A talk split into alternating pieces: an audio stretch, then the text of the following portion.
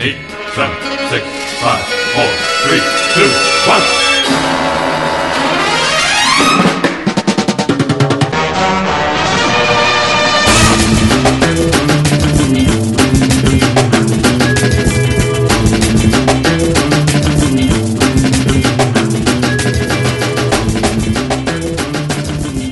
Welcome back to the OpVacCast. This is episode thirty-three of the most popular podcast on all of iTunes, according to Optimism Vaccine dot com. I'm Steve Cuffin. Joining me today, I've got Jake Trapila. Hey, how you doing, everyone? I've got Adam Myros. Where the hell's that bubbly energy coming from? I, I'm telling you, man, I'm, I'm a fucking bundle of energy and fun right now. I drank a lot of iced coffee. It's good shit. That cold brew stuff, man. You know, you know, you're supposed uh, yeah. to you're supposed to dilute it with water. Nobody told me. Anyways, Sean Glittis is here. Hi. You don't sound so good, Sean. You look like a fucking grump, just like your avatar on Skype. You know what? I'm having a great day. That's good. That's good. And we got Jack Eason. Hey, everybody. Oh, my God. At least Jack's in a good mood. Jesus. Bunch of curmudgeons. I was in a good mood. It's all for the microphone. This, this this will by far, I, I imagine, I anticipate this being the most curmudgeonly of all of our podcasts ever. Yeah, well, like we, you know. We literally I, have nothing positive to say. I, I hope so. If I see something that makes me more angry than this, uh, it'll be a bad day indeed. I don't even know what you guys are talking about. Come on. Well, you know, we're going to be talking, we're, we're going to do like a little superhero thing, uh, maybe a week or two of superhero content on Optimism Vaccine dot com. And so, one by one, we all went and saw Suicide Squad, which, you know, we're going to talk about that in a little bit. But hey, speaking of superhero movies, uh, I'm glad, you know, Chris Nolan's getting back into things. Did you see the uh, the Doctor Strange trailer? What the hell's oh that have to do with the... What? It's, it's, it's, isn't that isn't that just uh, it's it's just Inception, right? That's all it is. It's superhero Inception. That's the new Chris Nolan movie, right? It's it's Dark City too. Don't forget oh, Dark City. Oh yeah, that's right. It's Dark City. Mm-hmm. Just to give our listeners a peek behind the curtain, uh, you know, we were going to talk some trailers. firmly firmly eliminated from the list. Uh, was Doctor Strange? Doctor so, Strange? No, I, I didn't. I didn't read the, the, the back and forth. I didn't read any of that. I'm just. I'm just shooting from the hip right now. Oh, that is the very first thing we eliminated, and, uh, and the so first thing you just, mentioned. Just to clarify, just to clarify, Doctor Strange isn't a Christopher Nolan movie, but there is a Christopher Nolan movie, right? Which we which we were set to discuss, making okay. me uh, quite quite um, aghast. I mean, it's basically it's basically the same thing. I mean, it's it's. Except, wait, it's it's the war movie, right, with no women, so that's probably good for him. So, I mean, a nice sexless war movie, it'll probably be great, right? I wonder how many wives uh, died um, in the making of that movie. Probably dozens. Dozens of wives. That's Every character's like, well, my wife died, so I joined the army. Those bodies you see buried in the beach, that's the crew. Mm-hmm. That's, that's every shot. Single one of them. Okay, so... Wait, are we talking Dunkirk or are we talking Doctor Strange? I think it's we're the same thing. Stick to, stick to the plan and talk about Dunkirk. Yeah, we can talk I, about I Dunkirk. I think uh, Cumberbatch looks pretty great in uh, in the role of Dunkirk. He's looking pretty good. I don't know. I don't. I don't really give a flying fuck about what Christopher Nolan's doing at this point, which is kind of sad because I, I like some of his stuff just fine. It's just I I can't get excited about a Christopher Nolan war movie. Yeah, I gotta no. admit this. This it looks. Big and you know as trailers go, I mean it's kind of it's kind of good. It's kind of a good trailer, like it's a teaser trailer. But I mean it's Christopher Nolan war movie. It's just gonna be like how long and, is it gonna be? Do we want to do bets course, on how long it's gonna be? Like oh god, yeah, know, know, yeah, like okay, so yeah, I'm thinking like sixty hours long. I'm thinking three hours minimum. Where like. Um, yeah, of course right. It looks good, Jack, because he stole a shot like right from like Thin Red Line. I think it is like. That's yeah. the majority of the trailer is that shot from Terrence Malick. yeah, well, Terrence Malick forgot to put all the war in that movie. Oh, you know, yeah. Movie, you know, mostly it's just a dude walking around with butterflies. You know, I was hoping when they when they did the Criterion of the Thin Red Line, they were going to add in all the deleted war, but apparently not. I feel Lame. like I'm, I'm kind of torn on this Dunkirk, because I think, like, the war movie could be a good direction for Chris Nolan because you don't have to deal with uh, his stilted dialogue. But uh, conversely, he's he's not exactly great at like big set piece stuff. I, I don't know. I Yeah, I'm not he's interested, not, really. He's not a good action director, and, I mean, the problem, he still has to do P G thirteen everything to get his budget in, so it's going to be a P G thirteen war movie, so it's going to be a war movie that can't kind of go where war movies probably need to go to tell you anything. So yeah, it's going to be a bunch point. of sad things. It'll just be, oh, isn't it sad? And it's very sad, but we're all heroes. And just, they may as well just play the national anthems for all of the countries involved on the good side, mm-hmm. and then just roll the end credits and we'd be done. That's a good idea. Maybe they'll like they'll pull like a particularly profound line from the Thin Red Line and just repeat it ad nauseum one thousand times over the course of the film. Uh, Steve, you mentioned earlier you were shooting from the hip. Yeah. Uh, do you know who, do you know who else uh, shoots from the hip? Who shoots from the hip, Sean? Uh, the Magnificent Seven squad. Wow, that was that was really good. I actually I don't even I don't remember much about this trailer. Like I was thinking about it, and then I realized the more I thought about it, I was just thinking about the King Kong movie with John Goodman. But Magnificent Seven's got uh, Law and Order in it, right? It's got Law and Order, man. Somebody confirm. Horses and blow up. Who, who the hell's Law and Order, man? Uh, slash Kingpin. Denzel. Oh, Vincent D'Onofrio. It's got D'Onofrio, yeah. Ah, yeah, it does. Practically slash, everything. You, I, I I just call him Citizen Kane. Ah, Vinny Dinoff. Well, it's or, obviously or not, Citizen Kane. Or, Orson Welles. Sorry. Well, he's Law and Order, man, and he's not in Law and Order. I mean, he's in like the spinoff of the spinoff of Law and Order for the best one run of that series. Well, D'Onofrio is looking plumper and more grizzled than ever, so that's a that's a good sign, right? Yeah, I'm just I'm impressed by by the whole Magnificent Seven thing because it's like they've they've taken the Western and they've turned into like it's practically United Colors of Benetton. It's like every culture and ethnicity is represented, but there's still no women. They the no. Magnificent Seven still just a bunch of guys. That's no, right. Like they should have put one in a wheelchair just to check all the boxes. It's the United Nations of cowboy dudes. No girls allowed. Well, they were like they were like hired by a woman or something, right? Oh, that counts. Yeah, that's she gets she to go and mm-hmm. look angry. She lost her husband, no doubt, so now she's angry. You know. Yeah, so she needs a man to sell, help solve her problems. That's it. They killed her husband, so what's she gonna do? She's gotta hire some other dude. That's right. Yep. While she wears her big skirt and fans herself. You declare. Mm-hmm. It, uh, what I gathered was Antoine Fuqua, uh, which immediately uh, torpedoed all my interest, and uh, then yeah. You saw Chris Pratt really stretching his legs, taking on a new type. Yeah, has Antoine Maverick. What, what was the movie that he made after Training Day? Like I, I can't remember. Tears of the did he do Tears of the Sun? Yeah, he did that. What did he do after that? Oh, that's that's Die Hard, Soldier in the Jungle, right? Tears yeah. of the Sun. Yep. Okay. Yeah, Justin Long is there. He did just the like Equalizer. Long that was later though. The Equalizer was his other Denzel Washington spin over thing, which Ugh. actually honestly wasn't a terrible movie for what it was. It was dumb as shit. But well, I don't know. I think I think the general theme that we should run with here is anyone who was involved in Training Day is a pile of shit. Yeah, that's going to transition. Training Day.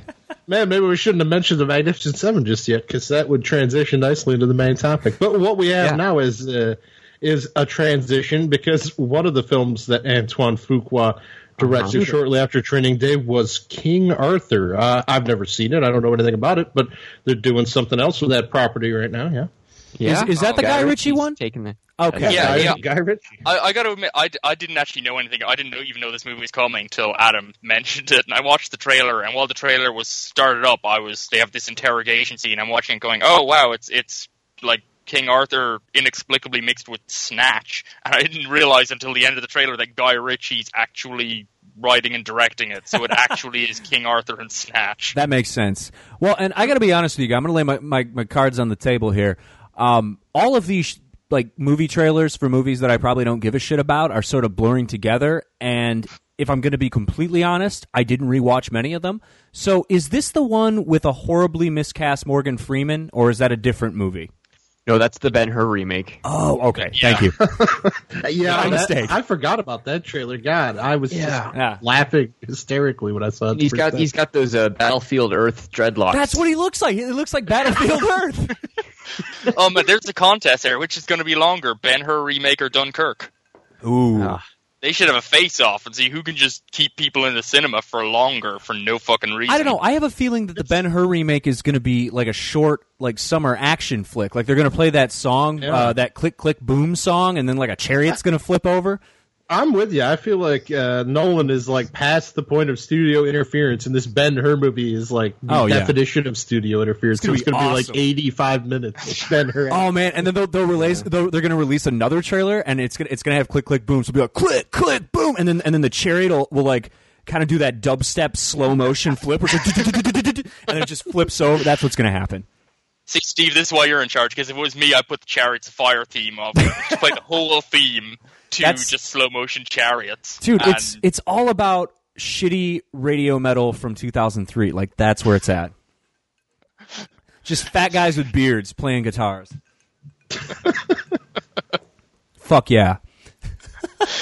That's pretty gnarly. So can we can we trust Guy Ritchie to make this movie? Is this going to be okay? It seems kind of weird for him to be dipping no. his toes into this territory. I, I mean, watch, the trailer I, looks I like know. diarrhea, but I'm giving the guy the benefit of the doubt, I suppose. I don't know if I'd trust Guy Ritchie to watch my cat. I'm no, not going right. to trust him to make a movie. I'll let him make like a B M W commercial or something. That's about it. I, I don't know. I feel like, again, when we get into the main topic, I, I suddenly am much more appreciative of what the work that Guy Ritchie's done in his career. But... Yeah. uh I don't know. I, I, I'm mildly entertained by the Sherlock Holmes movies. I, I'm willing to follow Guy Ritchie down his path through history, uh, even if it makes no sense. Like, why, why, why do we need like another movie about King Arthur? Like, there are plenty of people in history that we don't know as much about, or we don't have eight movies about. Uh, so I, think you, I think you hit on the nub of the Hollywood yeah. movie machine there. They don't want anyone we don't know about. That will, you want the marketing to be half done because it's expensive. So... King Arthur is again.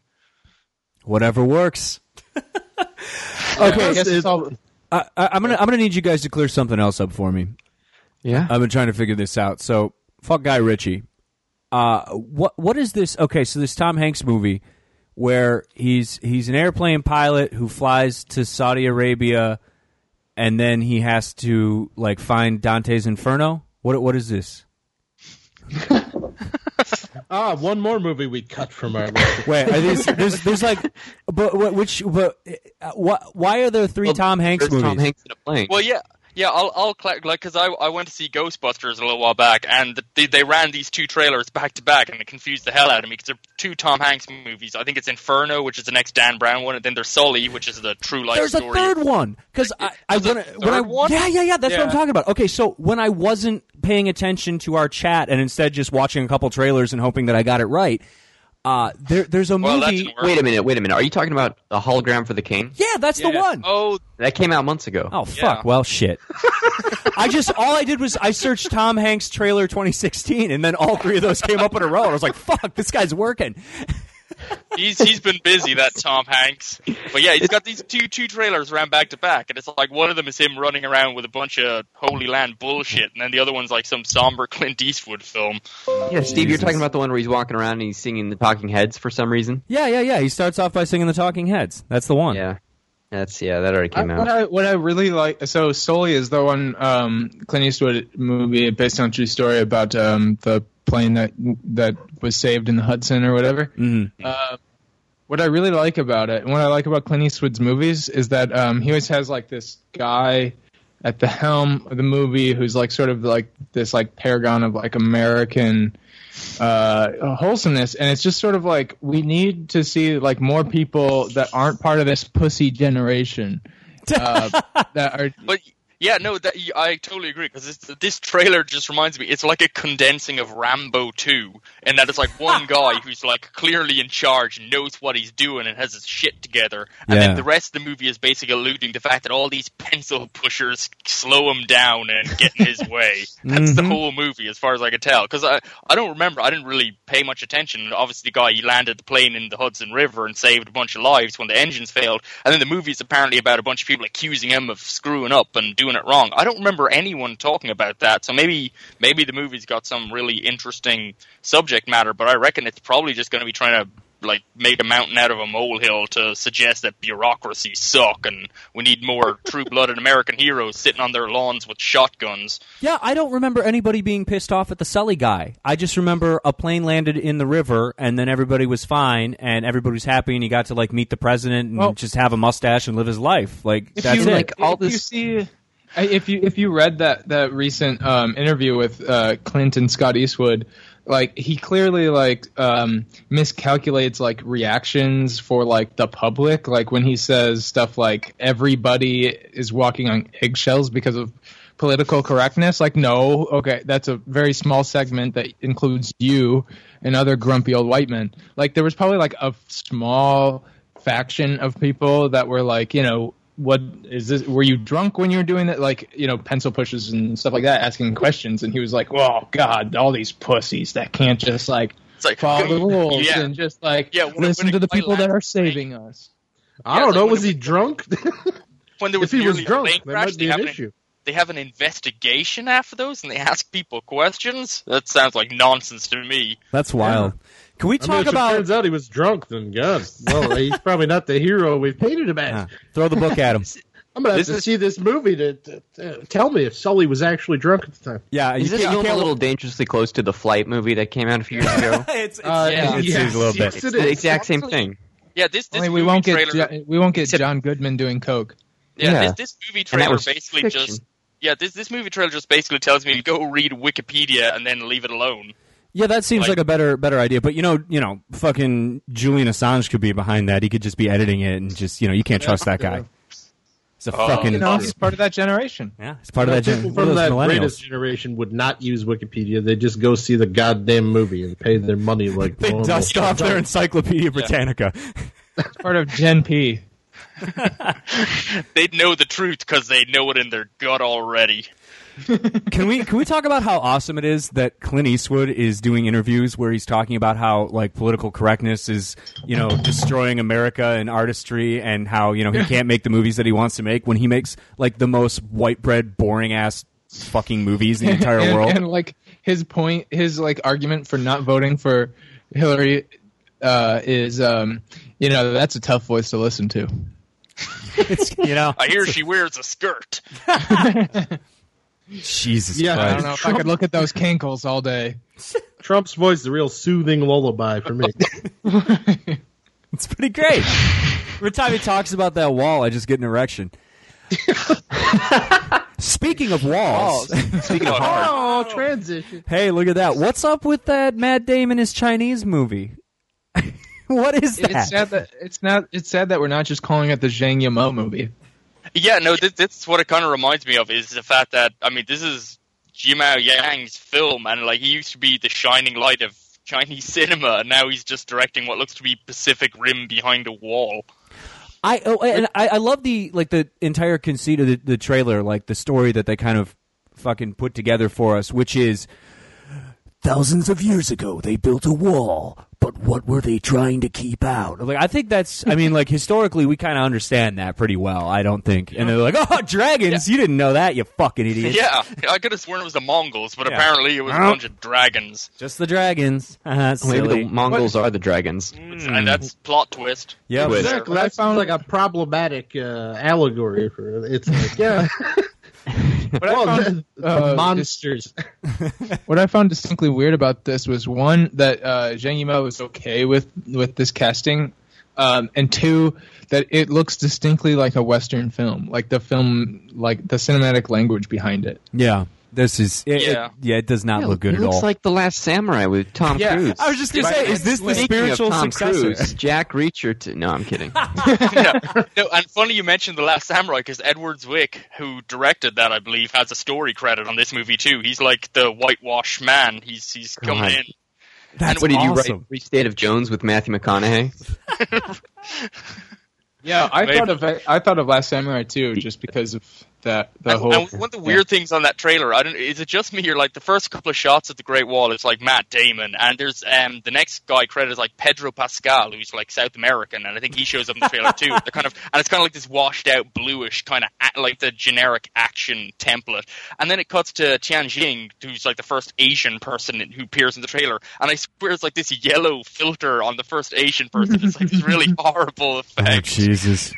You guys sound like members of the pussy generation. The real no, question is... I am a member of the Pepsi generation. What, when are we going to get a remake of A Touch of Zen, but with Lindsay Lohan? That's what I want to know. When's that going to happen? I need it. Or with Emma Stone. Ah, there you go. She's already played a, a different ethnicity before in a Cameron Crowe movie. Yeah. Why not do it yeah, again? She's got the she's got the resume. Yeah. Mm. Did you know that Aloha means goodbye and hello in her native language? Wait, so wait, wait, wait, wait, wait. So the Beatles cover, or the the Asian, the um, God, Hawaiian, Hawaiian cover of the Beatles ah. song. Is, you, uh, you, I say aloha, you say aloha. Uh huh. That's it. You got it. Well done. That, that was a Thanks for that. that was a laborious effort at constructing a, a joke. A long but. setup for zero payoff. I was just talking it through. I just thought that was uh, wild, and yeah. it must be yeah. confusing. Just you know what my favorite Altman film is, Sean? The Long Aloha. Mm-hmm. That's a good one. I'm just thinking, is this movie, because Sean, you were asking about, like, why would someone like Zhang Yimou make this kind of a film? And I'm just, I know he got hit by a fine from the Chinese government because he had more than one kid recently, like in the last couple of years. So I'm thinking maybe he's just he's paying paying his dues. Mm-hmm. He's getting it done. Sometimes so, you just gotta yeah, hustle. I mean, it, it is terrifying to me because I know Zhang Yimou has gone from like Hero and House Flying Daggers, which are okay movies, kind of pretty, kind of they're touristy kind of movies. They're a little bit, right. you know, kind of like for foreign export. But they're still they still have their, their points of interest. But I mean, this guy directed Raise the Red Lantern, and right. which are just absolutely spectacularly beautiful films. And he's probably the most famous of the fifth generation of Chinese filmmakers, like him and um oh the other guy's name is, escapes me immediately. But um he's uh you know Chen like, Cage. What, Chen Cage, that's exactly it. Thank you. So it's it's like, yeah, he's gone on to just he's making basically, like I say, a Pacific Rim knockoff, and and remaking Blood Simple. Oh, that's right. He did. I forgot about that. I still haven't watched that with a bowl of noodles and whatever. Oh, it's like the cook, the cook, the thief, and the noodle shop, or yeah, something, something like that. It's yeah. the cook, the thief, the wife, and her lover's shop. Hashtag noodles. That's it. So, okay, so for people who don't know who this director is, what would be, like, if, if you were to say, it'd be like if this well-known American director just put out, oh, like, God. you know, a, a fucking Michael Bay movie. What what would be the equivalent? It would, it would be like if Paul Schrader, the famous writer of Taxi Driver, made a movie called The Hill starring Lindsay Lohan and James Dean from Porno. Perfect. Um, that's tough. I mean, Raise the Red Lantern is like a very happened. deliberate... film. Yeah, uh, so that. Is this like Transformers directed by Terrence Malick? It it would be it, yeah, it would be a little bit like if Merchant Ivory made Transformers four. Yeah, that's yeah. basically where we're at. Jesus. Right, yeah, I like that one. Man. So what else we got on the list that I didn't read? Uh, we're well, down to the cream of the crop. Ah, yeah, the creme uh, de la creme. Triple X, Triple X, the return of Xander Cage. Wait, wait. Why isn't it like... Wait, because I thought... I knew his name was Xander, and that starts with an X.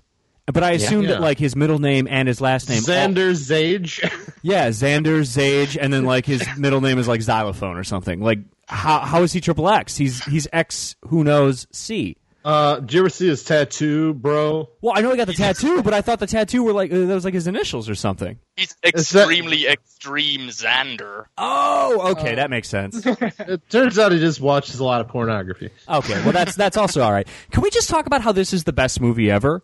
It has to it, be. How can it not it, be? It, yeah, yeah. Oh, this trailer is like being groped by a fourteen-year-old. It's just it's awkward. Let's let's talk about how it has all the best things. Basically, it takes everything cool and it makes you it makes him do the cool stuff in a place where you're not supposed to do it. So it's like, you know what's cool? Riding a motorcycle. You know what's cooler? When you're surfing by riding a motorcycle. You know what's cool? It is. He's, he's he's like the action hero version of Amelia Bedelia. He's like, he doesn't know how to do housework. He gets everything wrong. He's like, he takes his motorbike out in the lake. He takes his skis down a forest. That's the best. Just, he's yeah. He's at like Machu Picchu, yeah. and he's like, I think I'm gonna ski down this bitch. The only thing, awesome. the only thing this trailer, he's the, only the tree thing, line. The only thing this trailer doesn't have is somebody going, his test scores are off the charts. It it opens with like it opens with like the shitty, just like you're saying, like an oh three nu metal version of Purple Haze or whatever, and then it has Samuel L. Jackson talking about uh, like how the world is getting more dangerous, just kind of this generic setup, and how we need. And then I love it because he says that we need like we need action people who have not just skills but attitude. That's like a quantifiable thing. Oh yeah, yeah, we need that. And he mentions later, attitude. he's just like he's just like yeah, so you got to kick some ass. and, and you got to try to look dope it. while you're doing it. Yeah, it exactly. kind of reminds me of like the original Power Rangers intro when Zordon is like, "We need teens with attitude." That's that's the truth. But hey, what, what teen doesn't have an attitude, Myros? Come on. That's They're true. angsty. That, what's special about Xander Cage is he never grew out of that rockin' tude. No. he's just he's just living his truth, man, every single day. He's a yeah, teen. It's like, and, and the whole thing, like at the end of it, I was like, they've got Super Dude, and it's basically do the exact same stuff. I mean, he's just a guy doing martial arts in a in a room and beating up a bunch of people, but he like I guess he's wearing more fashionable clothes while he's doing it. Like, everything mm. else is almost the same. Yeah, well, I mean, when it, when it comes down to it, this is this is going to be the best movie of twenty sixteen. There's nothing that anyone can say to convince me otherwise. I mean, is, is there uh, an argument against this movie as the greatest of all time, even? I, I can't say I've ever wait, seen wait either of the did other say, triple X. I don't know. Did you Has say anyone? it comes out... Did you say it's the best movie of twenty sixteen? Yeah, doesn't it come out in twenty sixteen? I don't know. Out, it comes I, out January no, twentieth. twenty seventeen. God damn, it's coming out in Dumpuary? That's Dumpuary. That doesn't bode well. A lot of faith riding high on this one, guys. I thought they'd oh, squeeze it in for Oscar consideration. Wait a second. I'm, I'm I'm looking up the director. This this could tell us a lot. Uh, D J Caruso. Yeah, D J Caruso. Who made uh he made ooh, no oh boy. oh boy. He made uh Teeny Bop Rear Window. And mm-hmm. Eagle oh, Eye. Like Disturbia. Disturbia's like great, man. Well, yeah, he made he made Disturbia and he made Eagle Eye, so he's got the, the good LaBeouf things. Uh, he made something called I Am Number Four. I don't know what that is. It's a young adult uh, series. Yeah. Uh, That's supposed to be terrible. two thousand four's Taking Lives. Sea with Val Kilmer. That's pretty good. Oh, geez. Oh, yeah, that's not a bad film. Yeah. Yeah. yeah. Too bad he didn't, good, man. Didn't deliver that promise, though. Oh. This guy yeah. seems all right. Uh, too I bad he was... Yeah. Faith on this. Hey, hey, hey, hey. He made a movie in nineteen ninety-seven called Cyclops, comma, Baby. I can get behind that. Cyclops, Cyclops baby. baby! Yeah!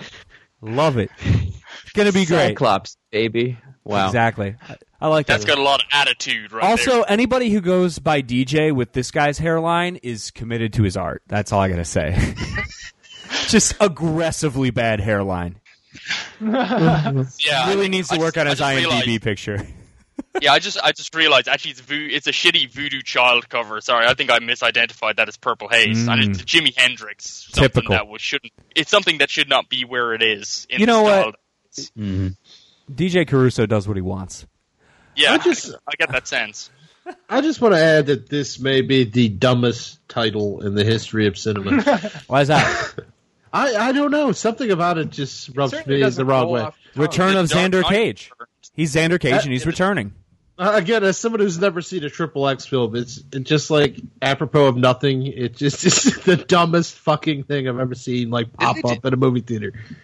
Wait, I, they did the same thing with that, like perfect. What what was the other? Oh, uh, Pitch Black. Pitch Black. Didn't they yeah, do one? And, it was where it's like he returns as well. Like Vin, Vin Diesel is all about like just coming back. He's but he never left because the second movie is The Chronicles of Riddick, mm. which is it's all Vin Diesel. Yeah, but then he did Riddick eight years later. Yeah, that's true. I, uh, I Vin Diesel's a... how can how can we miss him if he won't go away?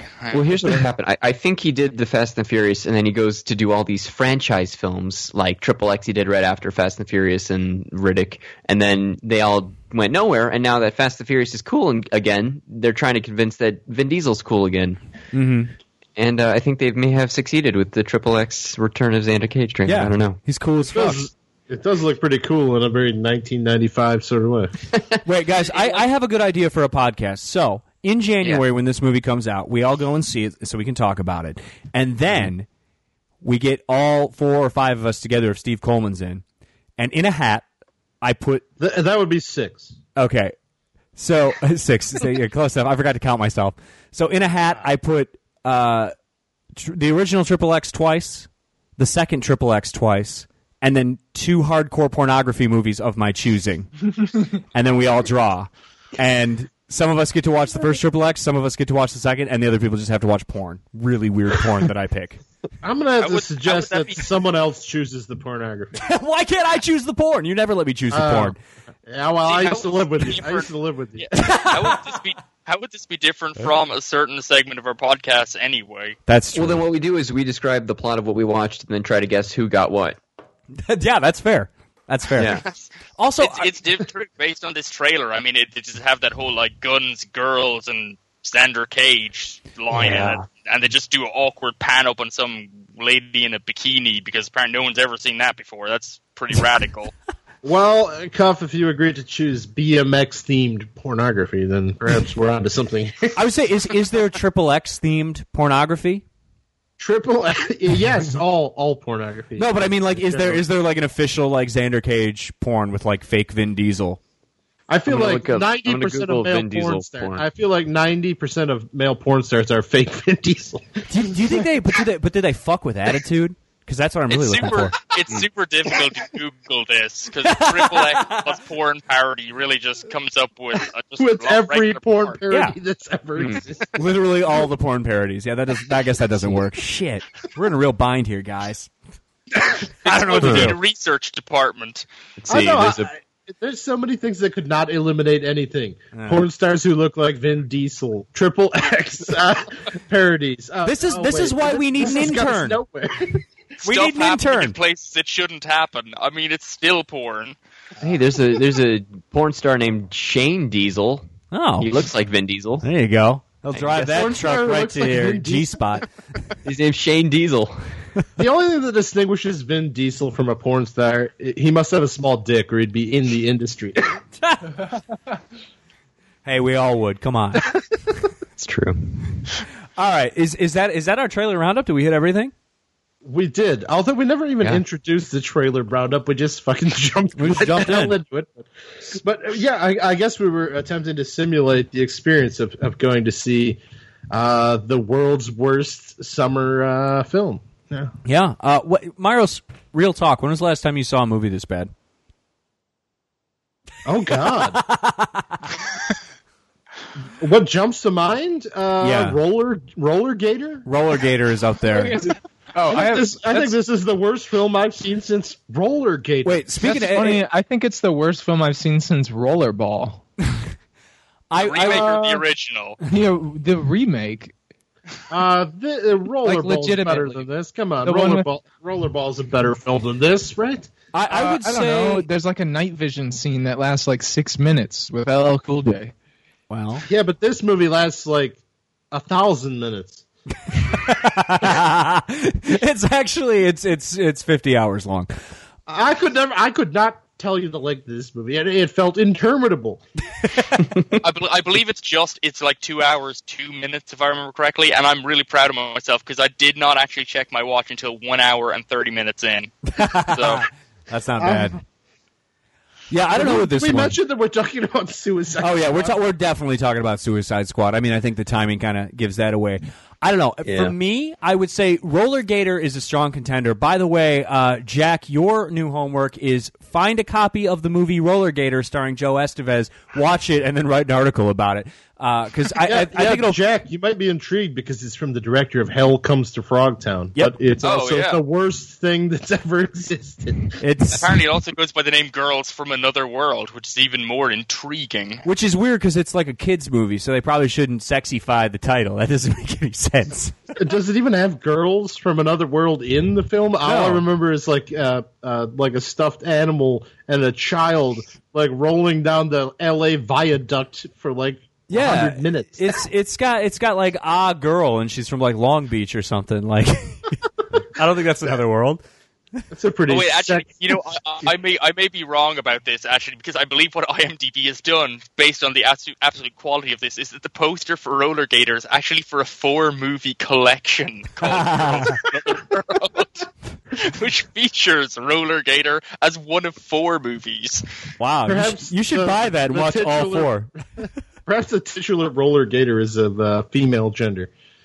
We wouldn't know. They didn't play so strongly into gender stereotypes as David Ayer subject to in, uh, I'm, I'm gonna Suicide Squad. I'm going to be kind. I think Suicide Squad is genuine. Is the only kind of, in a way, it's the second worst movie I've seen this of twenty sixteen. What's the worst? Um, and the worst movie, and in a way, we could argue both ways because honestly, Suicide Squad had a hell of a lot more money, so really, it is a bigger failure. But uh, The Veil, starring Jessica Alba, which was released direct to Netflix, um, that's a very, very difficult film to sit through. Is that a rom-com? It's basically No, it, no, it it is basically black and white Blair Witch. Um, it's like they desaturated the color so much that it's actually in black and white, and it's uh. just basically it's a Jonestown Massacre, but with psychic powers. Um, and the like the, the only upside of the entire film is that the guy who plays the Punisher, uh, what, what's his name? I can't remember. Not Thomas, Thomas Jane. There's three Thomas of them. Jane, he does a pretty he does a pretty good um, like Jim Jones impress, impression for the film, and that's. He's the best part in the movie, doing a Jim Jones impersonation, and the rest of them is absolutely painfully bad. Found footage, fucking bullshit, just generic horror movie. It's it's arguably worse, but at the same time, I, do, I don't know how much it cost to make, but it probably cost as much as the soundtrack to Suicide Squad. It probably cost less than the soundtrack to Suicide oh, Squad. I'm going to need to see this film, because I, having seen The Neon Demon earlier this year, I was...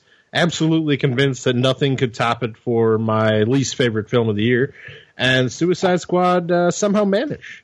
It yeah. is just so abysmal. It's the, an overachiever. It's unbelievable. I would it say really is. It's probably the worst thing I've seen since the Texas Chainsaw three D remake that came out like two years ago.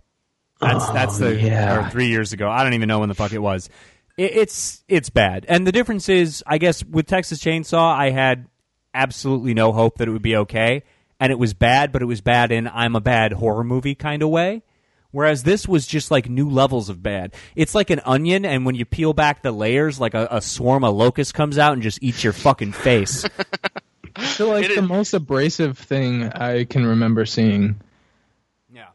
It's it, like, it, it reminds me of The Watchmen in a certain way, but The Watchmen isn't this bad, but it's like if The Watchmen was like, if like Zack Snyder was blind, he would have made this. Like they, it would be basically this version of the. It, it's fascinating because I mean I don't normally go and like I'm pretty bad at going to these movies in theater, and this got such an absolute just scathing universal condemnation from pretty much every film critic out there. And I was like, how how bad can it be? I mean, really, I'm kind of interested to see this, and sat down at the theater, and within the first ten minutes, I.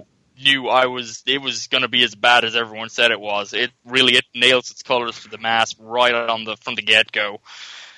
Oh God, yeah, I mean, yeah. The soundtrack is just so terrible.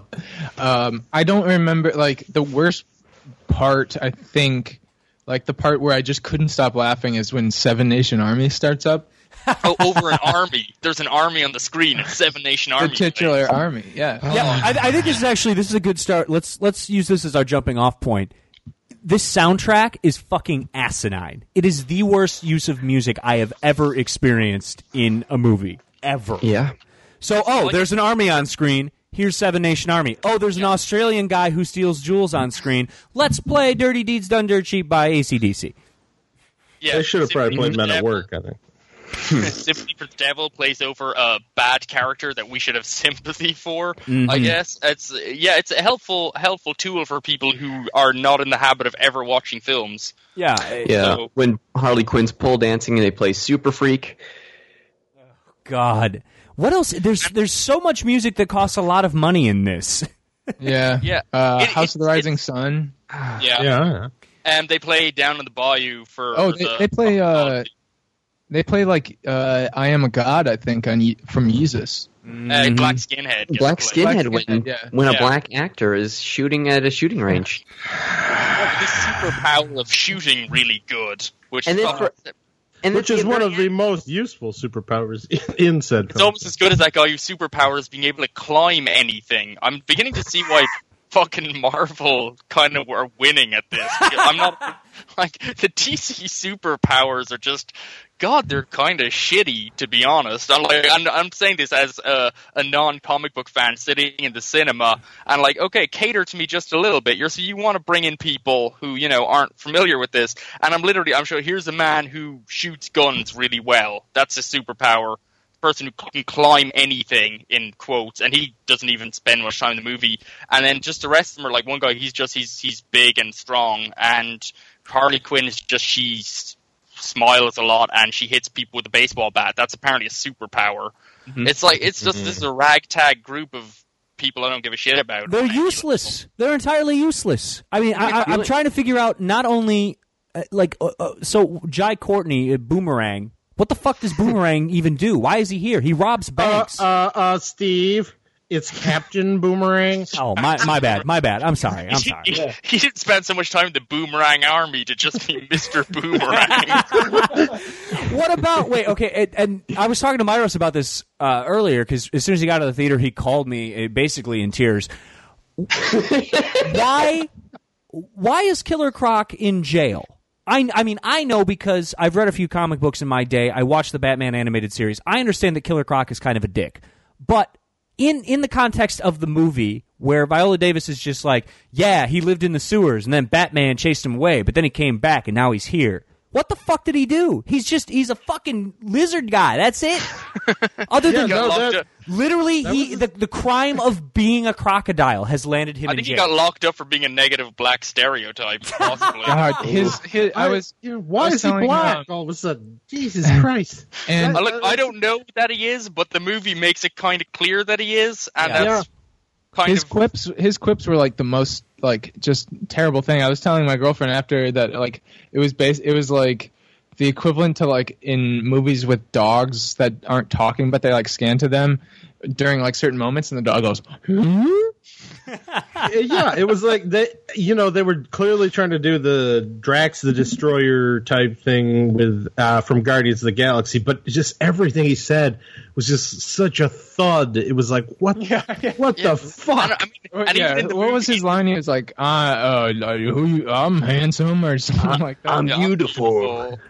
Yeah, he basically yeah, talks I'm like uh, all, all those like racist cartoons from the nineteen forties that they banned. Like that's what he sounds like.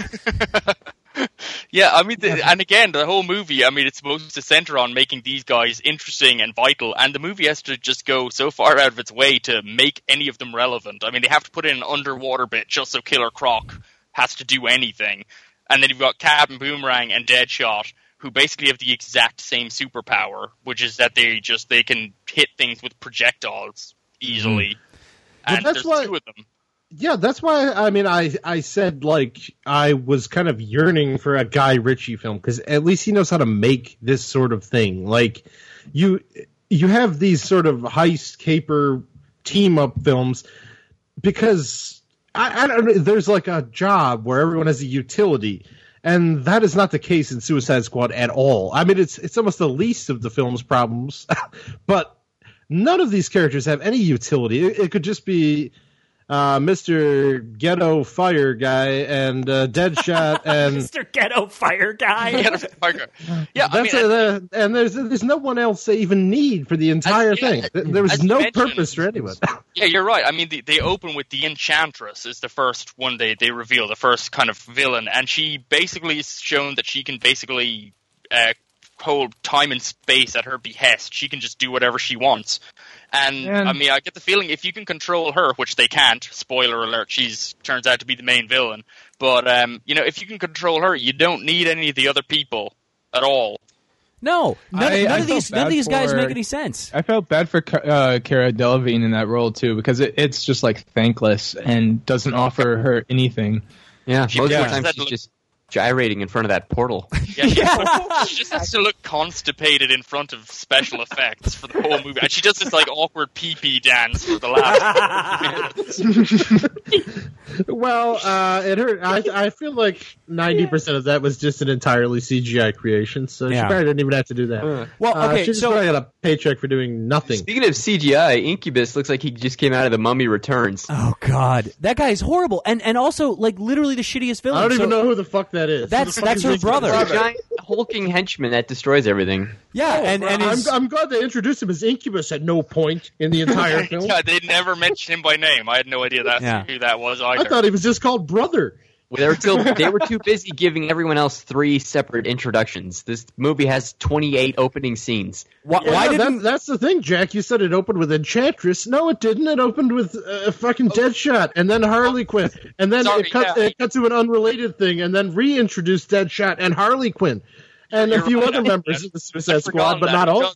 It does so start do think, over and over. It's. It do you is, think that they're saving like uh, the Jared Leto's Joker for like an, a film of his own or something? We haven't even gotten to the Joker yet. That's how bad this yeah, is. We we can't we yeah, can't no, even get I, there yet. We have other things to discuss. We'll get to yeah. we'll get to the fucking Joker.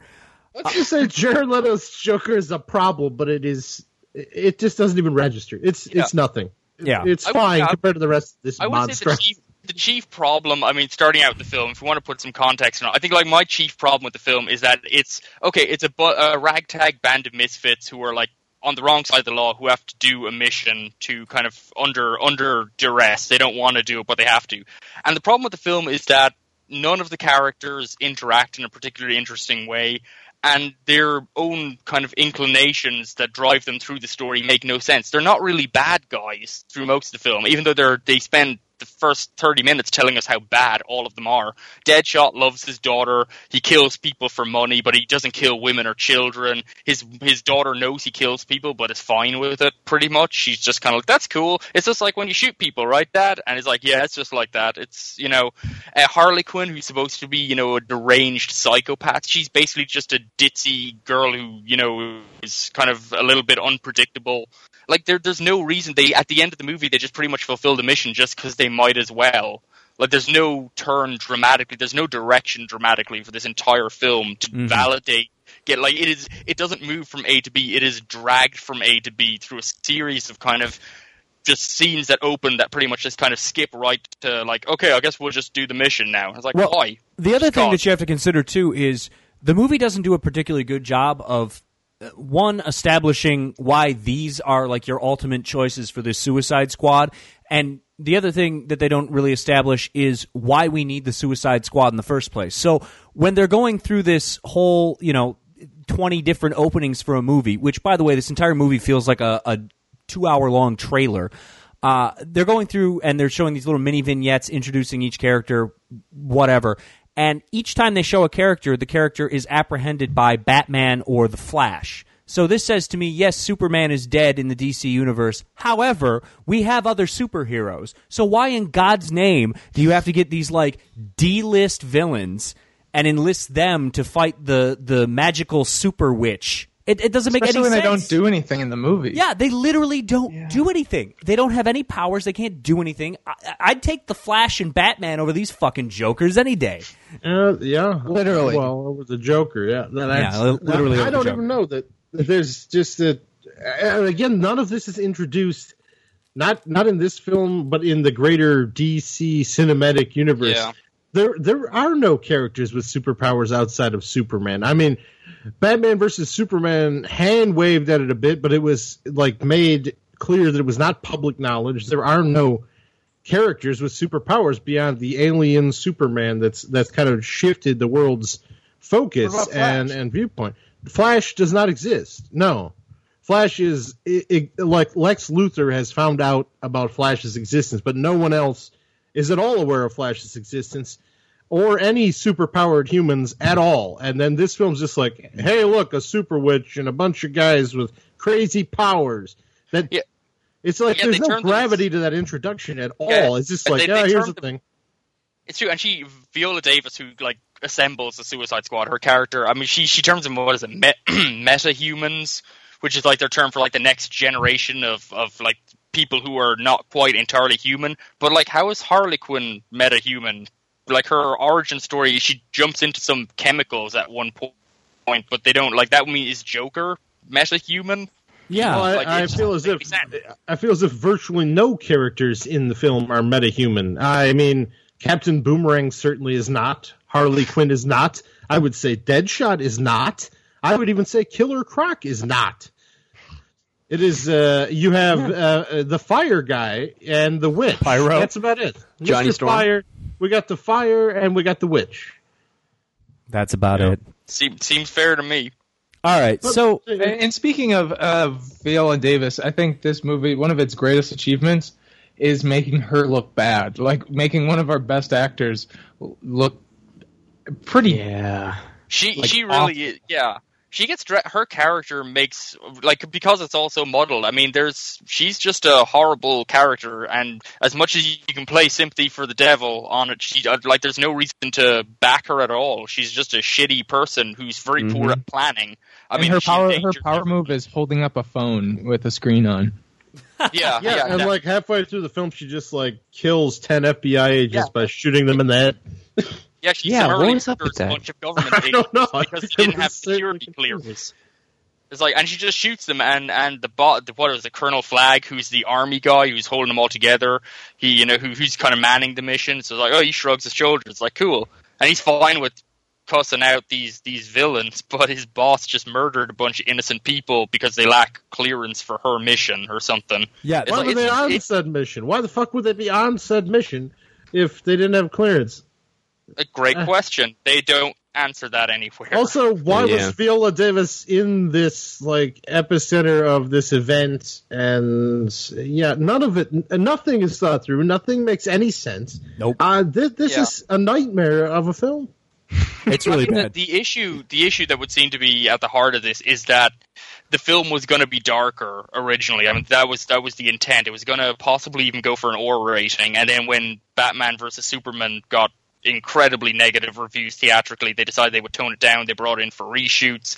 Uh, the Joker Harlequin thing, which really, as far as I can tell from all the media I'm seeing online, that was what a lot of fans were showing up for, was for the Joker and Harlequin. They were, because they're by far and away the best known characters out of this film. Mm-hmm. Everyone else, as Adam says, are D-list or, or below. So like people were showing up for them, and they trimmed out a lot of those because those were more edgy scenes, I guess. They weren't P G thirteen appropriate, and they just kind of put in more jokes and took out presumably a lot of content that made the film make sense. I hope. I don't know. That's maybe given the benefit of the doubt. So yeah, the movie is very uneven. It's got these bad throwaway jokes. It's not gritty or edgy. It's just kind of awkward and just staccato and just jumps kind of over. It, like it jumps over its story. It doesn't tell the story. It just kind of like pulls it along and just shows up here and there and kind of like it gets stuff done so it can have more punching scenes. yeah, it has it has no story. It's just like a witch turns people into sea cucumbers and then Harley Quinn hits him with a bat. It, it I, there is no story to this film. It it's the sort of film that should exist like ten years from now after they've made like six to seven superhero films, and they just like pulled the rogues gallery together and threw them in a movie and said, hey, isn't this fun? And then they didn't have to tell all their respective stories and cram it into one film. Not that they even really bothered to effectively tell anyone's story, but uh yeah. you know, at, at least they had to hand wave at that and, and waste at least twenty to thirty minutes well, of runtime. And, and, and, and just as as like to kind of put that into context, can you imagine if the third movie in the Marvel Cinematic Universe was Guardians of the Galaxy? Like, that'd be insane, right? And oh, that's yeah. what this is. I mean, we have we have Superman, let's, and then we have Batman versus Superman. Guardians of the Galaxy quite to that extent. But no, but but, I, I would, but, but that's what I'm saying. Like, if, yeah. if if they if they threw in like if if the first if you had Iron Man and then you had whatever the fuck came after Iron Man, and then all Incredible of a sudden Hulk. yeah, so you had Iron Man, Hulk, and then you're like Guardians of the Galaxy. Like, that wouldn't make any sense at all. So even though I like Guardians of the Galaxy, it doesn't matter because contextually, like, it makes sense and it's fine because w- I, P- Guardians of the Galaxy is enjoyable because it sort of riffs on what the Marvel Cinematic Universe is, and we're already comfortable with those types of movies. Whereas Suicide Squad, how is this the third fucking movie that you make in the D C Cinematic Universe? It's insane. It's nonsense, and it's even worse than than it would be using Guardians of the Galaxy in that sense, because these are supposed to be almost established villains. Like, yeah. to me, it would work best if you were using villains you'd featured in other properties prior, and, and A, you establish the existence of such super-powered individuals, and, and B, you are already acquainted with these characters and the atrocities they can commit, as opposed to this where you're just kind of dropped in and every every single backstory is like, hey, they're not such a bad guy after all. They, they just wanted to help their family and get ahead. And it's just like, wait, what the fuck is the point? These are supposed to be villains to begin with. So yeah, exactly. I don't know. They're not established as villains. They're just like, hey, let's try and make them sympathetic characters. Yeah, but I mean, they're, they're established, the honestly. Yeah, they're established, honestly. I don't know if anyone else played the video game Borderlands, which is like a just a shoot 'em up, cartoony, goofy game. Oh, yeah. And They literally, right. yeah, they all of the all the villains are established like uh, Borderlands does for its captains, with like a goofy caption on screen and like a slow motion kind of close up of them doing something badass. And like in the game, it works because the game is clearly a stupid game that, you know, is just having a bit of fun. But they do it constantly over and over again with each of these guys, with like ridiculous on-screen captions about how Deadshot can shoot not just one type of gun, but all of the types of guns. Yeah, I shoot and all the that, guns. Like that makes it any more like amazing. Or wasn't and, it with yeah, Rick Flag the trigger introduced. on any gun? When Rick Flag's introduced, it says he like golfs with a three handicap or something. Yeah, that's a joke. That's yeah. funny. Mm, that's hilarious. Speaking of Rick Flag, doesn't Joel Kinnaman look like a crack addict? He really yeah. does. I God, his character is just ugh, ugh. Yeah, we did. We didn't mention uh, Charlie Hunnam when we were talking about King Arthur, but I just kind of wish that uh, Kinnaman and Charlie Hunnam got in like a death match, and, and they both lost. Oh, because fuck, fuck these guys, these white idiots. Yeah, uh, they they suck in everything, and they bring down every property they've ever been a part of. That's fair. Well, Jake. Why don't you? I, I think I think you know. Before we wrap up our discussion of, of Suicide Squad, we, we do need to touch on the Joker. Explain the Joker in this movie to me. So the Joker is imagined here as a uh, Scarface drug dealer, gangster, pimp, um, who is heavily uh-huh. tattooed and wears a metal grill in his mouth, and uh, he breaks out of the Arkham Asylum and. Um, It gives Harley Quinn electroshock therapy, so now she's on his side, and he freely pimps her out to other drug dealers and criminals. And so much publicity was made about Jared Leto's performance before the uh, movie came out, and then when he the movie ca- comes out, he's hardly in it. He's yeah. I would say has less than ten minutes of screen time. God. Well, and, and, and that like, that's the best part. Like, it's merciful. Who the fuck cares? he's he's it gives the worst performance in a terrible film, um, and it just makes all the things that we heard he did behind the scenes more kind of upsetting. Because I mean, to what end? Like, we, there's all these press release stories of him. He mailed like dildos and used condoms and like a dead pig to members of the crew just mm-hmm. so because to stay in character, and and he's, he's he's insufferable. I know, and, and and basically with the amount of screen time that he actually has, I mean, he might as well be an extra playing male farmer number four. And the fact that yeah, he's doing all this shit to people that he's working with, fuck, fuck him. Seriously, fuck here's, him. Here's how the movie should have honestly gone. He's not frightening at all, or like a no. Oh, God, he's, no. He's over the top and annoying. Ugh. Here's how the movie should have gone. I think that because there was no real, in all the previews, there was no real indication as to who the villain was. I think the villain should have been the Joker, um, but not this Joker. And then the Suicide Squad would have been going in to stop the Joker, not a bunch of humans trying to stop a god. Yeah, I, I think that probably would have worked a little bit better. Well, they did stop the god with, like, a landmine. They're yeah, like, yeah, that's landmine. I was like, like man, you think their plan would have been like, hey, drop a bomb on them rather than fucking send in a squad of idiots. We uh, we didn't talk about Margot Robbie at all, and I guess I'm interested to hear what you guys have to say. But I thought she was completely insufferable. Not only was her character like t- poorly written, but I couldn't stand her acting. I couldn't stand her accent. I just like her I character she had, I mean, she had nothing to work with, and I mean, most of the film, honestly, it's it's her in a pair of hot pants walking around. Right. Like, I, yeah. I really, I don't think Margot Robbie has anything to be ashamed of here. I think she honestly, no. oh. I think she did the best with what was given her, but there is nothing for her to work with here. Yeah, I don't know. I couldn't stand like I don't, I, I couldn't stand the whole thing. She, I mean, I mean she like, took shit and made a shit sandwich. That's about the best you can ask from it. I, th- I think at least she stood out.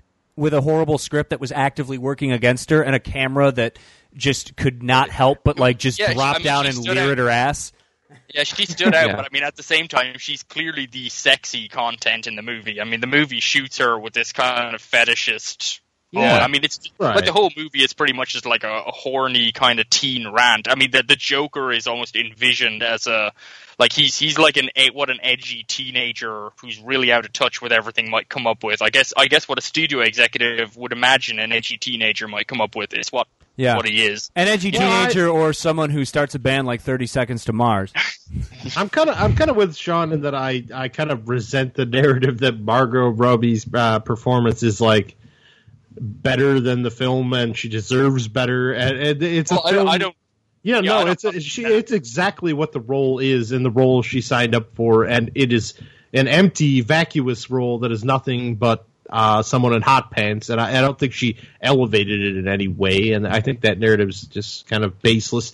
In a sea of misogyny, this is one of the most misogynist films I've ever seen, and why we would focus on that is beyond me, when the third act is just like a nightmare of misogyny. It, it's just over and over yeah. and over again where, where they... The, Harley Quinn, I guess the most offensive thing to me was that she's painted as this sort of psychopath who falls in with a psychopath, and is basically embracing the anarchy involved in that. And when the Enchantress shows all of these characters their greatest fantasy, hers is apparently to be a suburban housewife with two uh, nice kids and a handsome, unjokery Jared Leto. It's like, what what the oh, fuck yeah, have you ever said in this film that would indicate that?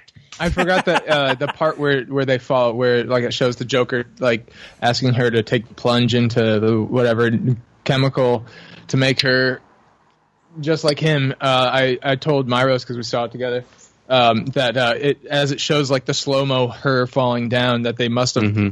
they must have not gotten the rights to the Evanescence song. I, I said to Sean, uh, "Well, that's understandable considering their music budget must have already exceeded twenty million dollars." Yeah, easily. I mean, the soundtrack C D for this is just like you could just turn on a rock station and you probably hit close enough to home. It's just such a random assemblage of music that's both recognizable but not particularly just dis- like distinct. In like, there's no theme running through it at all. Yeah. Speaking of sexism, isn't it also odd how when Slipknot, who's a part of the squad but he is not given a proper introduction, when he first appears on screen, he punches a woman square in the face and says, "She had a mouth." She had a mouth. And then, and then his only other scene is him getting his head blown off.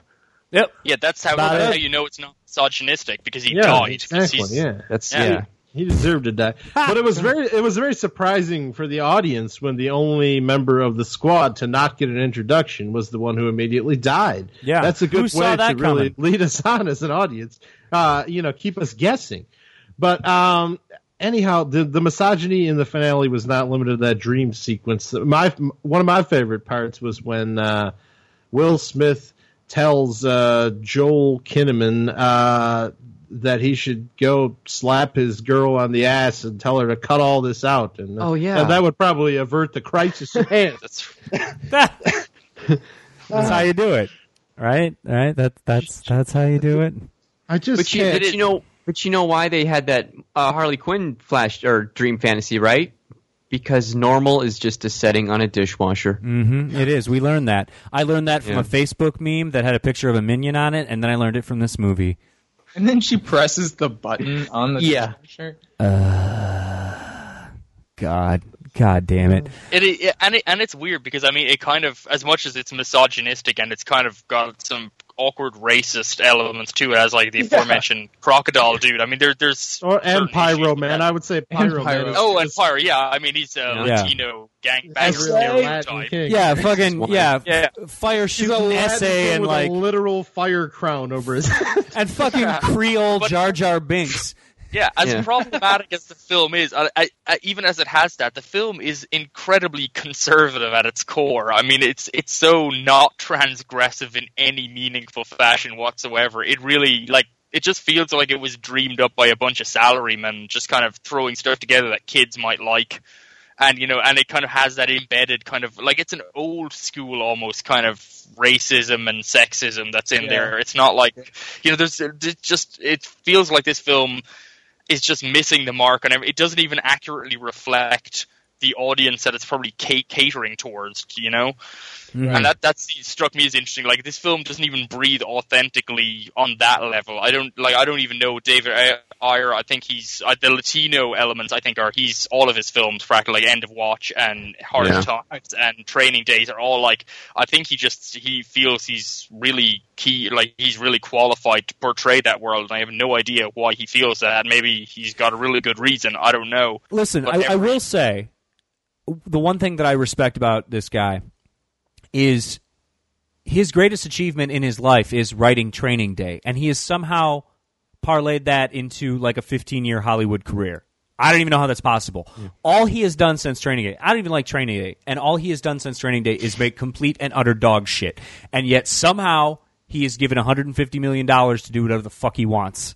All the time. And we're seeing the same with Antoine Fuqua. It's just like, for some reason, Training Day was a blank check. Yeah, who knew? That he won an Oscar. They're the next yeah. Woody Allen's. Uh, okay, this, so this movie is such a. I just, I just want to say I don't care if it's rated P G thirteen. It's nothing I, I'd ever want any potential children of mine to ever see. Uh, mind you, I wouldn't want any friends or family of any sort to ever see this fucking film. I, I can imagine. I agree with you on that because P G stands for parental guidance. I don't think any parent would want to have to sit through this movie themselves. God. Well, here, here's the thing. I this movie is like one of the few films I've ever seen that is just a complete and total failure on every level, and yet it manages to have a um, twenty-seven percent on Rotten Tomatoes, which means about one in every four people like it. But I cannot glean anything that I can like from this movie. Can anyone else here? Is there anything that anybody liked? No, I mean, there's no redeeming quality whatsoever. There really, even exactly. as an action film, even even as just an assembly of action sequences, the action sequences are and, completely without interest or style, or they're not well put give, together. It doesn't even give like so say say you know they're touting like Jared Leto as like sort of this like method actor who did all this stuff. Like, it doesn't even give him time to – it doesn't give the audience time to, like, ingest whatever he's doing. Mm-hmm. Well, yeah, another thing I, is, is that it was, like, painfully lazy. Like, there was yeah. zero attention to detail in the film. There's, like, a point where Kinnaman, like, throws out a bunch of letters to Will Smith and is like, hey, man, your daughter writes you every day. Turns out she's writing you a letter every day, and there's like six letters tied together with a rubber band. I'm like, I'm like, well, uh, apparently Will Smith was imprisoned one week ago. I mean, yeah, it's really awkward. I mean, he goes, he he arranges for a visit with his daughter later on, and they're doing math, and she they're talking about the hypotenuse of a triangle, and she wrangles yeah. that into a shooting reference, and he smiles like, oh, she's interested in what Daddy does for a living. It's like, so wait, what? Yeah, you know, oh, Dad shoots people for a living, for money. How about where they all go into the bar and Rick Flag disables their explosives and says you're free, and then Boomerang runs out yeah. the back door, and then the next yeah. slow motion montage, he just walks he's up and joins them he's again. He's just fucking yeah. standing there. Why? He doesn't play any role in the finale. Couldn't he just not be there? It's true, it, and I mean, it goes back to this is just this. Like they said in the run-up to this, I think when the studio was doing damage control, they issued like in this movie was made for the fans, which really just is to say like, we don't know, we don't know why we made this movie. It's, I think the code for that is that why there's that fleeting shot of Harley Quinn in that uh, animated series Jester outfit. Which mm-hmm. looks like they're doing dress rehearsal footage. Oh, yeah. I guarantee that was part of the reshoots. Yeah. I, I would bet my fucking life that that was yeah, part of the reshoot. Absolutely. And, that, and that's the thing. This movie is just, it's so messy that even, you know, set the bar as low as you want. Like we're saying, it's just, it's not getting anything right. It looks like it was it looks like it was put together, it was bad, and then they fucked it up worse because they were afraid of what people would say about what they originally had. Jack, you know what? Movies you could like criticize as being for the fans. Like you could look at like Zack Snyder's Watchmen and say, oh, he was too faithful to the source material, you know, it just didn't work in, in the film sense. And even the it's admirable. Right, yeah, it's admirable that they tried. But this movie is not for anyone. This movie is cancer. Basically. Well, you know, you, you guys are missing an important point. The there yeah. is a redeemable quality to Suicide Squad, and that is the Joker's laugh sounds like Louis Anderson, and I love that. I think that's great. So what I'm going to ask you guys to do, we got to wrap this up. Uh, I want you to put something over, and before you put something over, you got to give me your best Joker laugh. So, Myros, you're going first. Do I have to do Jared Leto's? No, no, j- just just you. You could channel your inner Myros if you want to. You don't have to do Jared Leto's. Uh, ah, ah, ah, ah, ah, That's the best you have. Yeah, I'm sorry. You gotta get I'm that sorry. Louis Anderson draw. Ah! You sound was, like the Penguin from Batman was, Returns. I'm sorry, I was stuck on Jared Leto. Uh, I couldn't do anything but Jared Leto. Uh, what? I'm supposed to put something over now. Yeah, uh, I'm gonna put over? over. I'm gonna put over literally anything other than well, how about Black Tar Heroin? You should put that over. Please just watch something else, anything else. I don't care what. Everything is a preferable media choice to this. Uh, all right, you're putting over literally everything that isn't Suicide Squad. That's that's admirable. That doesn't leave a lot for everyone else. All right, everybody go home and watch The Sinful Dwarf. Uh, Jack, what are you putting over? um, I, you know, I'm going to put over what I'm looking forward to getting, which is uh, the Female Prisoner Scorpion box set that's coming from Arrow Ooh. Video. Uh, which, if anyone, if you've not seen it, they're all better than Suicide Squad. There's four movies in the box. Every one of them is better than Suicide Squad, and I haven't even seen one of the movies yet, but I'm yeah. still just going to say that. Um, really good seventies pulp, Japanese kind of exploitation films. Uh, strangely, probably still kind of less misogynistic than Suicide Squad. We didn't even is... get to the. We didn't even get to the uh, Japanese character. Oh, yeah, that's right. Oh. There was one of those in there, wasn't there? Actually yeah. named her Katana. Yeah. Katana. Yeah, yeah, she's an Asian She's an Asian lady with a sword, so they named her Katana. God, uh... she steals souls in her sword, and that's fine, and they don't really make any comment on that later on. Oh, and her entire existence is defined by her dead husband, so there's that. Because women yeah, can't have agency. All the she was, she was imported from the Christopher Nolan. Men. Yeah, yeah pretty order much, from Christopher Nolan's Suicide Squad. Yeah, I mean, that's what we learned from Suicide Squad, is that as a woman, you can beat up as many people as you like, but really you're just doing it because you're unlucky in relationships. Mm-hmm. That's what it boils down to. That's Jack, powerful let's hear your Joker laugh. Yeah, dude, let's um, hear... My, my, my Joker laugh. Um, I think the film could be massively improved if he did, like, a... um. Oh, like a little Pillsbury Doughboy thing, and they just like they touch his stomach and it's like, hee, and that would be that would be really amazing. I like so I like that. I, I would. That's yeah, that's good. That, that's what I would do for the, for the movie. If I can do a fan re-edit, like just dub over that soundtrack, that's what I would do. If I could do a fan re-edit, I'd light the entire fucking reel on fire. Yeah, do you guys think we could destroy the original negative? Like that'd be cool. I live right near Warner Brothers. Let's do All it. All right, let's do it. Get your Molotovs ready, boys. All right, Jake, what are you putting over this week? I'm putting over Hell or High Water. It's a film about two brothers played by Chris Pine and Ben Foster who rob banks to screw over the bank chain that um, basically ruined their family financially. Mm. And Jeff Bridges is a Texas Ranger that's out to get them. And my God, it's one of the best films I've seen all year, uh, if not in... you know, a few years. Uh, it's very Coen-esque. Um, it has a lot of personality. That's it's beautifully shot and amazingly well acted. Um, it's expanding to, into theaters in a few weeks, and my God, I love it. I recommend it to everyone. All right. And um, here is my Joker laugh.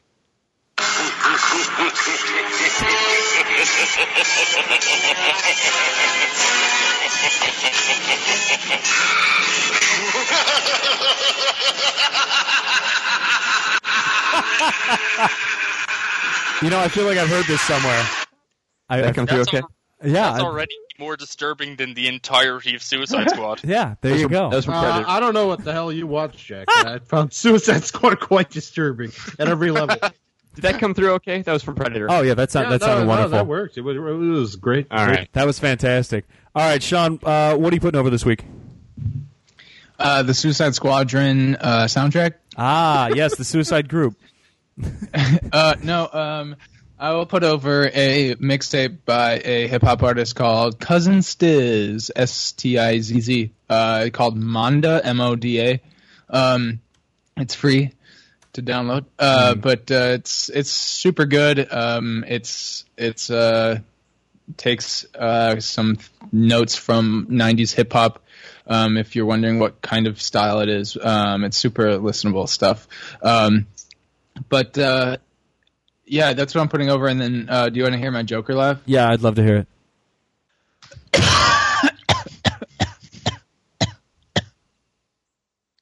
that was that was really good. Is that is that like method acting for you? I wow. did that. I love that. I did, uh, yep, that was me. I love it. Uh, All right. Uh, you also have a, a used condom in the mail. Oh, I knew it. Classic Joker Sean. ah. All right. Uh, so this week I'm putting over a band called Cheena. It's spelled C H E E N A. And they have a new album out called Spend the Night With. And it's really good. Really, really good. Uh, sounds like, I don't know, like late seventies, like New York Dolls rock and roll, and it's got a slide guitar. It's pretty nice. Good stuff. And uh, I got a really great Joker laugh. You guys ready for it? Yeah. All right, here it comes.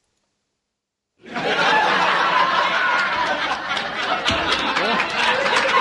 great. You nailed it. Got it. Got it. That, that, that laugh. That that laughter track matches up perfectly with all of the jokes in the movie. Yeah, it's it's it's, it's wonderful. Well, it makes sense yeah. because I actually Googled laugh track from King of Queens, and this is what came up. Sounds like they borrowed it from Dharma and Greg. Oh God! Can we can we also comment on the, the ending joke of Killer Croc, where they're like, "I'll grant you any, anything you want in prison," and he's like, B E T. Oh yeah, because the movie's not racist uh, enough. Watching a fucking rap video uh, with, the, you know, booties shaking and whatnot. Oh, yeah. From like the nineties, apparently. Yeah, yeah. B E T, oh, is, is that a thing anymore? I don't know. I need some uh, Ja Rule in my prison cell. Oh, this film is terrible. It's. A, it, I'm glad we could all agree on putovers that uh, anything but Suicide Squad is the correct answer. Yep, yep, yeah. That's pretty great. All right, guys, uh, real quick, uh, I'm on Twitter at Steve Cuff. Jake, where are you at? I'm at Jake Trapila, J A K E T R O P I L A. Sean, how about you? M R G L I N I S. That's Mister Glittis. And Jack? Uh, I'm F P G one oh five. And Myros isn't on Twitter. Uh, yeah, yeah, you can't contain my rage. No, you can't do it. Because uh, Myros is a loser and he's not on the internet. yeah, yeah, yeah. Okay. I bet I can make all my jokes good. If I, hey, if I fucking just David Ayer's probably on the internet. He's also a loser. Yeah. He's probably at Bad Movie Maker. Oh, it's so funny. Okay, uh, yeah, you can follow us at Optimism Vaccine. And, hey, make sure you go to Optimism Vaccine dot com. We got a bunch of really cool articles coming out. Sean just posted one about Woody Allen. It's a great read. You should probably go and read it right now. In addition to guys, that. Guys, yeah, I, I just want to say, I'm just because I was thinking David Ayer, he's on Twitter. He's on Twitter. He tweeted uh, on oh six that uh, Suicide Squad is a fun summer movie with a good heart. Now, it's got so, a good heart, yeah. You. If your heart was made of poop. Like Latin, right? Like, what defending the movie, he tweeted something in Latin that was like, I'll die on my knee. Or no, it was something like Pablo yeah. Escobar or something. Yeah, yeah no, he Jesus. quoted um, one of the, the middle American, yeah, uh, communist resistance guys. Um, I can't remember his name. It's Zapata, Zapata, wasn't it? Yeah, Zapata. He, yeah, he's, I'd rather, I'd rather die on my feet than, than live on my knees. About, also, oh, yeah. sorry, go ahead. Also, briefly, that's because women belong on their knees. oh. He also briefly quoted when uh, news broke out a few months ago that they were reshooting parts of Suicide Squad. He says, he tweeted something to the defense of, like, guys, please, when the studio loves your film, they ask you, what more can you give us? That's like a way to defend it. Oh, God. Yeah, yeah, that, was, said that, that was bullshit. That was bullshit.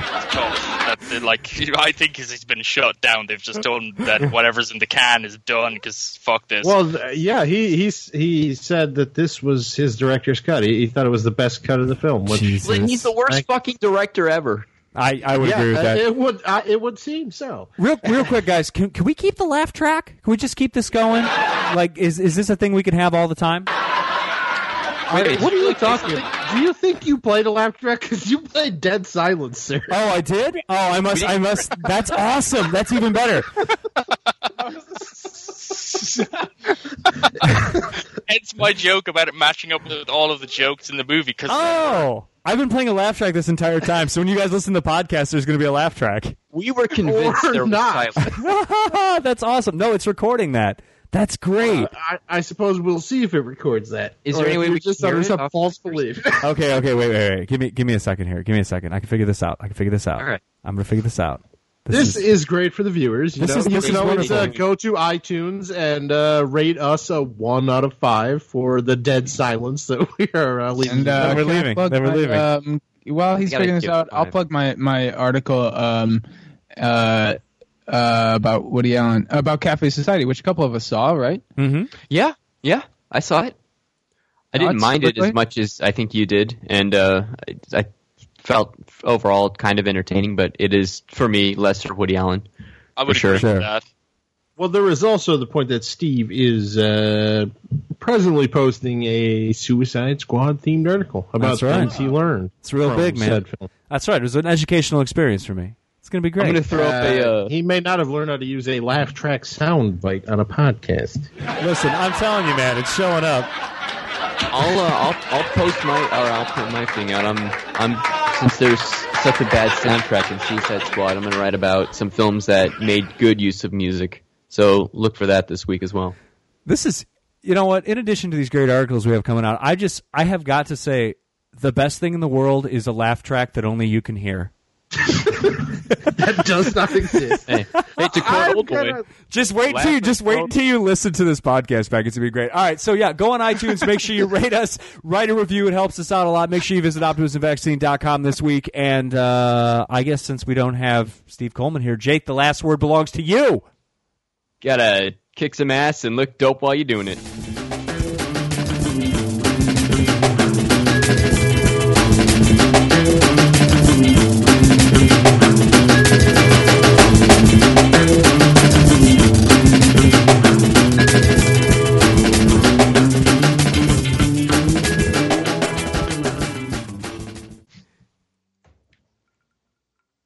Hello?